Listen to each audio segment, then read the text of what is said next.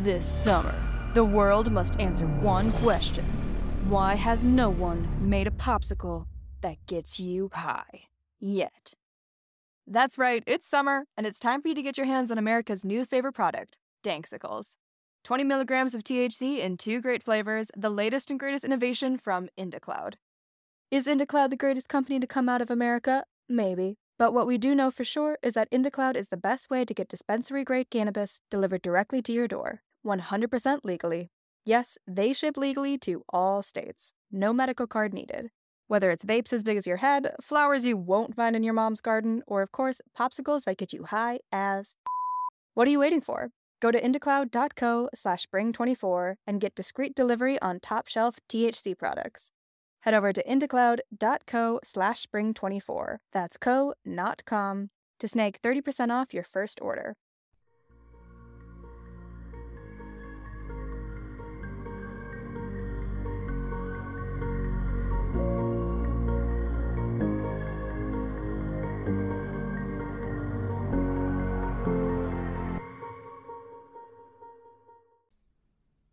Hey everyone, my name is Nikki Young, and this is Serial Napper, an international true crime podcast.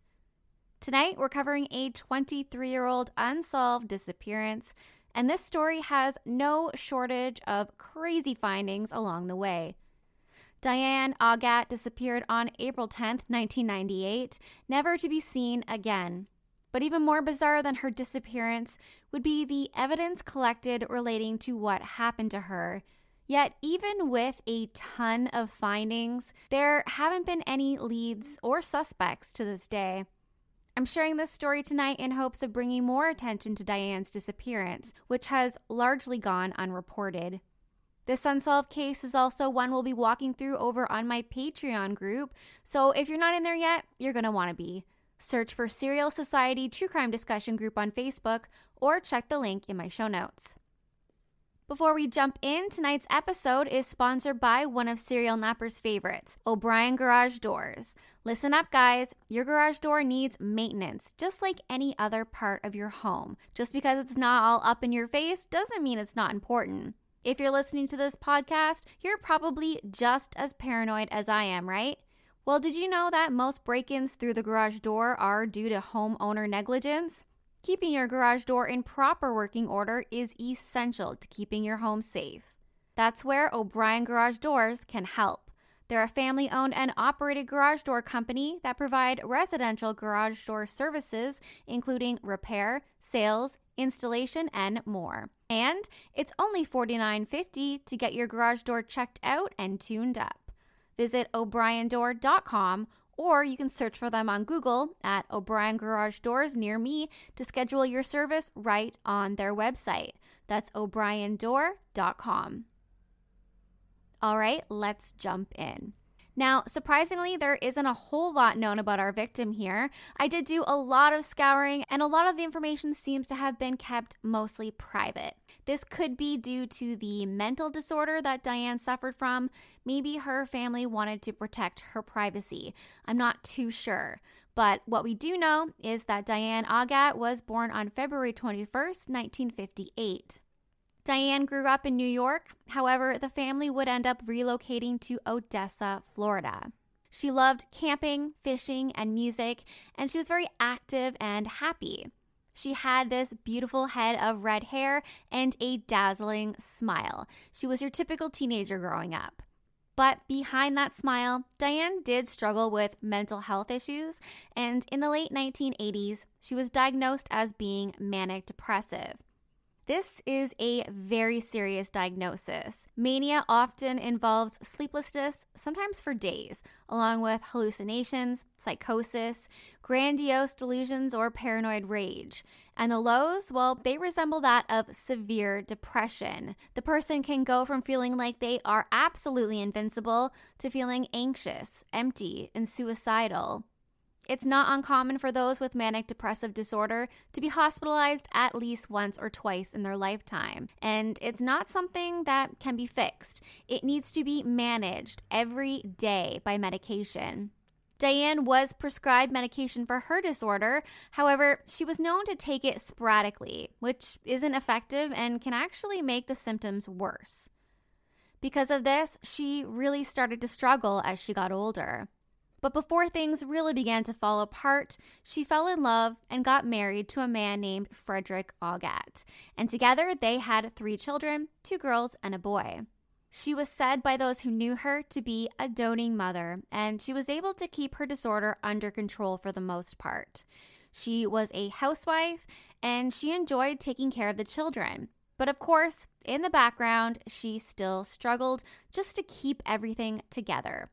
On the best of days, this disorder can be difficult, but as I mentioned, Diane often skipped her medication and she began to rely more on alcohol and drugs to soothe herself.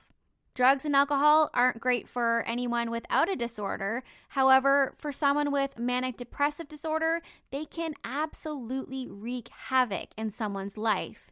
And that's exactly what happened with Diane.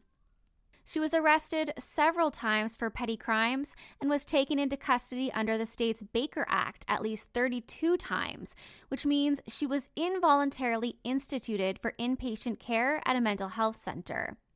I mentioned that most suffering from manic depressive disorder will be hospitalized at least once in their life. Well, Diane's disorder was so severe that she was hospitalized 32 times over about seven or eight years. In 1998, Diane was accused of child abuse, but not in the way that you would think. She allegedly had sought an excessive amount of unneeded treatment for one of her children. I couldn't find any further details about what exactly she did, but it was obviously enough for the state to pursue charges against her. Of course, this immediately brings to mind the story of Gypsy Rose Blanchard, whose mother went on for many years convincing doctors that her child was sick, sick enough to get really invasive treatments, even going as far as to get a feeding tube in her stomach. We now know that this type of behavior is actually a mental illness called Munchausen by proxy. And in the situation with Diane, it was likely linked to her manic depressive disorder. Diane would ultimately be acquitted of these charges. However, the state continued to pursue a case against her. And so the children were removed from her custody, and Diane, she relapsed and she was institutionalized once again. At the end of March 1998, Diane was released from the mental health center and she moved in with her sister, Deborah. Deborah lived in Odessa as well, near Diane's home, but felt that it would be best if Diane moved in with her just for a while so that she could keep an eye on her. Diane had a history of relapsing, and the family thought that, especially this time, she was being released too early. They felt that Diane should have remained institutionalized. On April 10, 1998, Deborah, Diane's sister, left the house briefly. When she returned home, Diane wasn't there. Of course, this was concerning, but not unusual for Diane. So initially, the family didn't panic. They figured that they would hear from Diane soon enough. Now, here's what we know about where Diane went according to witness statements. It was around 11 a.m. that day when Diane took off from her sister's home. At some point during the day, she visited a bar called Hayloft Tavern, where a bartender remembers serving her alcohol until she began acting really strange and pacing in circles. Again, not a surprise here. She would have been fairly medicated, which doesn't mix well with alcohol. The bartender described her as wearing shorts, a white tank top, and having coral red nail polish on her fingernails and when she was cut off from the alcohol, Diane took off down the road. Diane's family would report her missing the next day on April 11th when they still hadn't heard from her. In the late afternoon on April 11th, around 4 p.m., a passing motorist claims to have seen her walking along US 19. At this point, she still hadn't reached out to her family, so they had no idea where she was or where she might be heading. But we would later find out that between April 11th and the 14th, Diane was seen at the Coral Sands Motel, which has since been torn down, unfortunately. This is unfortunate because, as it would turn out, this hotel would be one of the last locations Diane would ever be seen at. There are also very few details that have been released about these sightings at the motel, which again is unfortunate. I don't know if it was shoddy police work at the time or if the police just haven't released the details. But my gut feeling is it's the first one. We have this bipolar woman with a criminal history, a drug and alcohol addiction. She's been in and out of a mental institution, and she was just recently released. Police probably figured at the time that she would eventually turn up.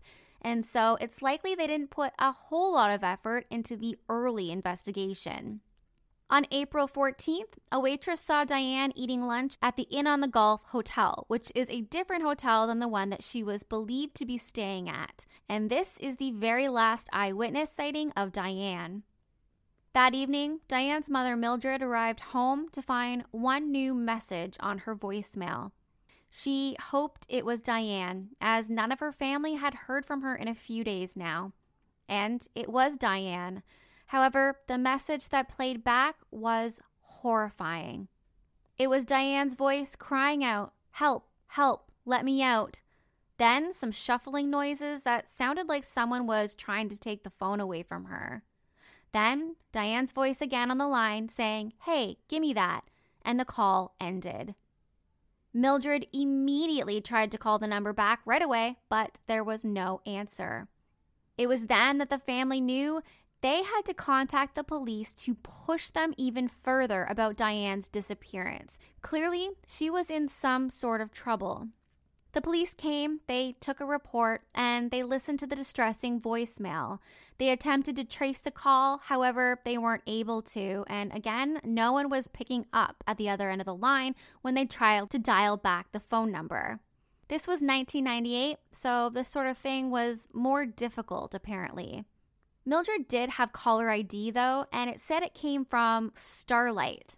That's it, just Starlight, which was thought to be a business in the area. However, there were at least six businesses in the greater city that had the word Starlight in them, and none of these businesses were in Odessa. That's not to say that she couldn't have been calling from outside of the city, but either way, this was unfortunately a dead end. Nobody could trace it back to what Starlight meant or where it was and things were about to get even more strange.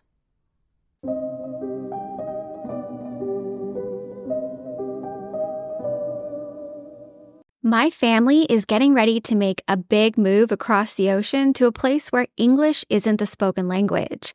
This isn't my first rodeo, so I'm making sure I'm fully prepared by learning the language ahead of time. Sure, I know I can use an app once I get there, but you'd be shocked by how much gets lost in translation. I want to talk like a local, which is why I'm excited to use Rosetta Stone, the most trusted language learning program available on desktop or as an app. Rosetta Stone truly immerses you in the language you want to learn and has been a trusted expert for 30 years with millions of users and 25 languages offered, including Spanish, French, Italian, German, and more. Rosetta Stone helps you to think in the language you're learning using an intuitive process that's designed for long term retention. Their built in true accent feature gives you feedback on your pronunciation so that you're easily understood by native speakers. They have convenient desktop and app options, so you can learn on the go. And they offer a lifetime membership that includes all 25 languages at an incredible value. And now you can save even more with 50% off. Don't put off learning that language. There's no better time than right now to get started. For a very limited time, Serial Napper listeners can get Rosetta Stone's lifetime membership for 50% off. Visit rosettastone.com slash today. That's 50% off unlimited access to 25 language courses for the rest of your life. Redeem your 50% off at rosettastone.com slash today today. Sunnier, warmer days are almost here. Why not get a head start on looking and feeling your best this summer by trying something new like Factor's no prep, no mess meals that are ready to eat in just two minutes? Get a helping hand to meet your wellness goals with Factor's chef crafted meals that include different nutritional options like Calorie Smart, Protein Plus, and Keto. Healthy meal planning has never looked so good with Factor's fresh, never frozen meals that are also dietitian approved. No matter how busy you are, Factor can help kickstart and maintain a new healthy routine by making it easy to enjoy nutritious meals on the go. Plus, you'll never get bored eating the same thing every day because they offer 35 different meals and more than 60 add ons to choose from every week. We're talking restaurant quality meals that feature premium ingredients like filet mignon, shrimp, and blackened salmon because eating healthy doesn't have to be boring. Personally, I love not having to overthink what I'm going to eat every single day because that's half the battle. And I don't have to bother with shopping, prepping, cooking, or cleaning up. But the best part is, these meals are delicious with ingredients you can trust. Crush your wellness goals this May. Head to factormeals.com slash napper50 and use code napper50 to get 50% off your first box plus 20% off your next month. That's code NAPPER50 at factormeals.com slash NAPPER50 to get 50% off your first box plus 20% off your next month while your subscription is active. On Wednesday, April 15th, five days now that Diane has been missing, a human finger was found along U.S. Route 19 near New York Avenue. A woman was walking to work when she spotted something strange that she initially thought might just be a toy. When she got closer, it appeared to be a human finger, but she convinced herself that it just couldn't be, so she left it there.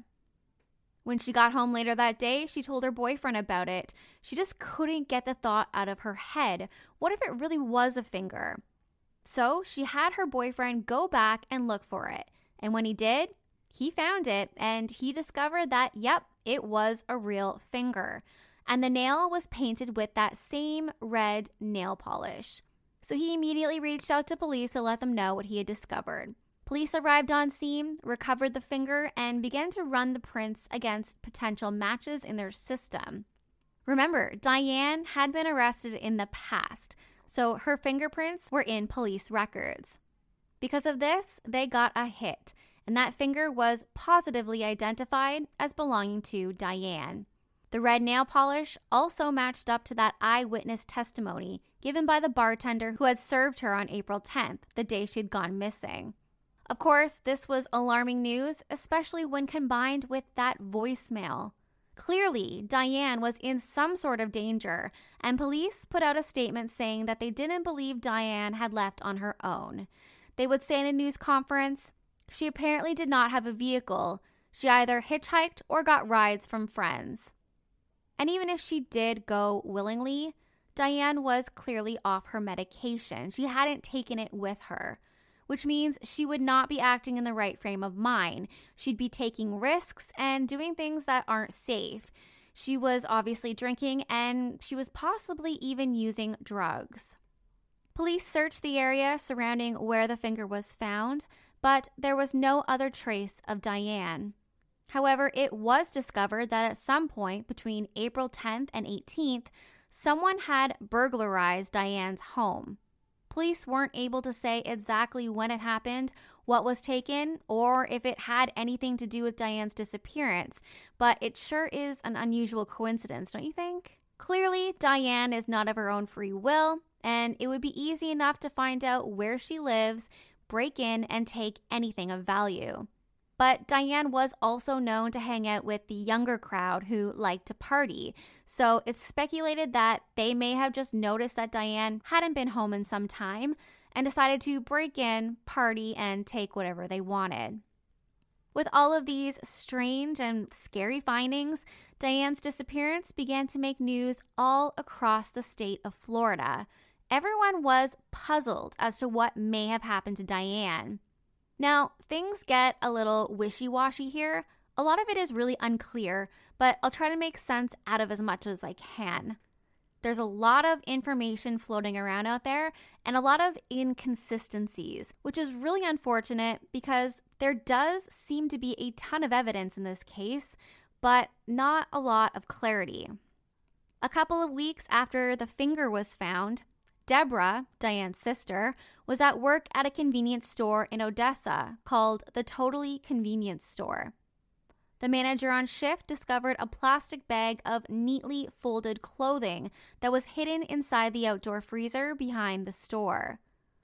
She thought this was really strange because what the heck? And she showed the clothing to Deborah.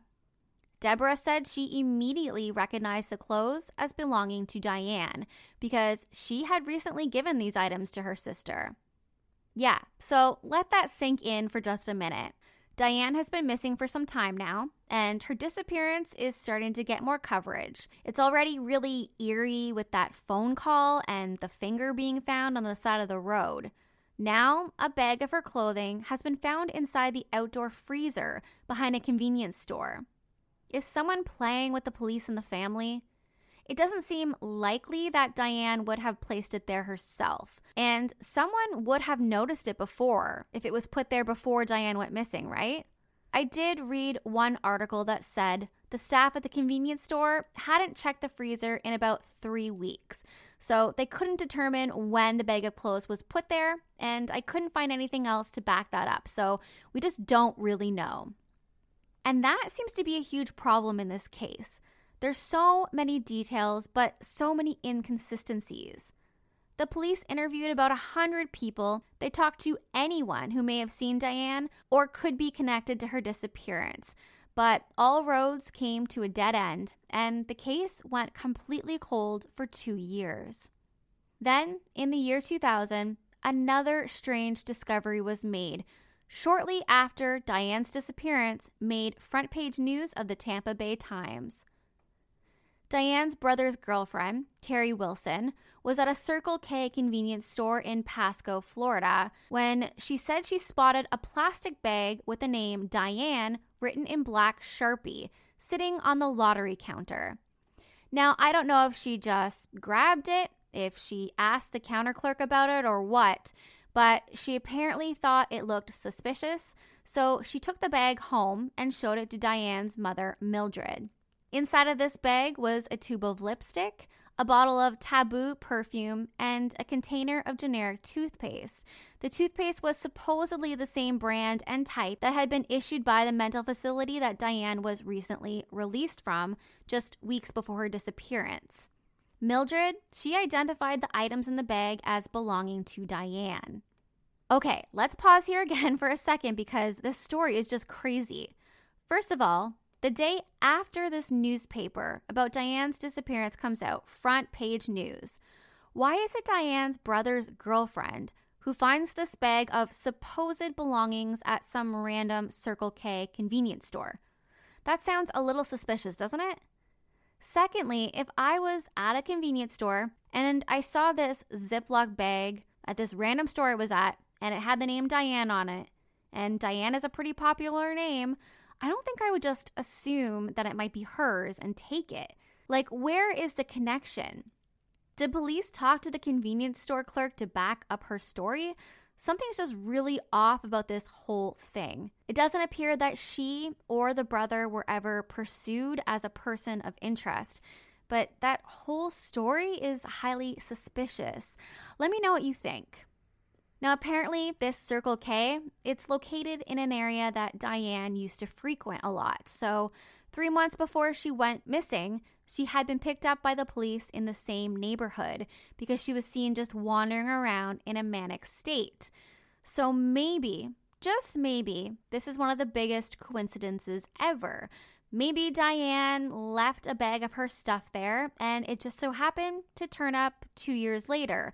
And it just so happened to be seen by Diane's brother's girlfriend.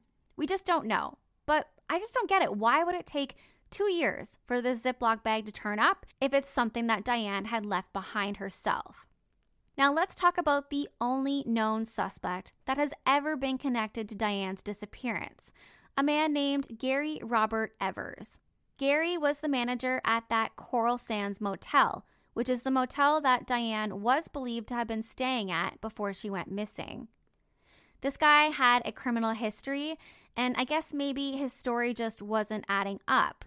He was never charged in connection with Diane's disappearance, so whatever the police did have on him, we don't know, and will likely never know because obviously it wasn't enough to move forward with a charge. Well, on June 27, 2001, three years after Diane went missing, there was an armed robbery at the motel. These gunmen that broke in, they wore masks and they beat Gary's girlfriend at the time. They really hurt her. They nearly left her for dead. But Gary interrupted them, yielding his own gun, and the robbers fled. Well, Gary, he believed he knew who one of the gunmen was a 26 year old man by the name of Todd Cammers. So he decided to invite Todd over to interrogate him the next day. Gary tied this man up and put a gun in his face. And even though Todd denied having been involved in the robbery, Gary shot him in the face and upper body. There was a witness who apparently seen this or heard the gunshots and called police. And Gary, he was arrested and charged with murder. Side note, it turned out that the man he killed, Todd Cammers, was actually telling the truth. He was innocent. He hadn't been involved in the robbery, and two other men would later be convicted. In 2014, Gary Robert Evers was convicted of that first degree murder and sentenced to life without parole, where he died in prison eight years later. And he is literally the only person who has come close to being a suspect in Diane's disappearance. And that leaves us to where we are today.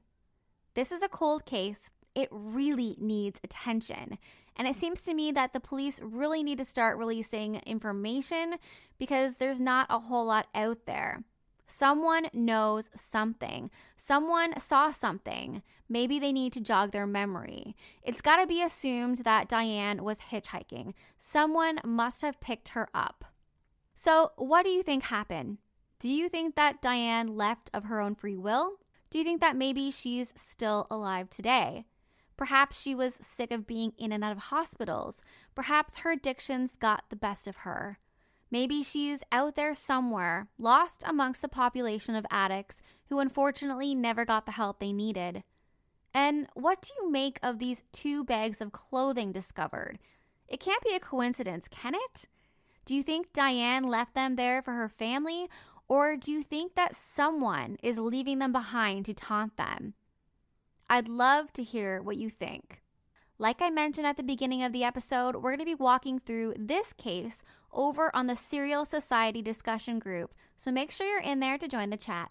Just search for Serial Society True Crime Discussion Group on Facebook, or you can check the link in my show notes.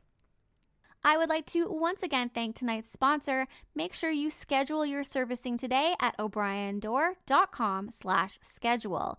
Keep your home safe by keeping your garage working. As for me, if you want to reach out, you can find me over on Facebook at Serial Napper. You can also search for me on Apple or Spotify or wherever you listen to your podcasts. Check me out on Twitter at serial underscore napper, or I'm on YouTube, Nikki Young, Serial Napper, all one word. And if you're watching on YouTube, I'd love if you can give me a thumbs up and subscribe.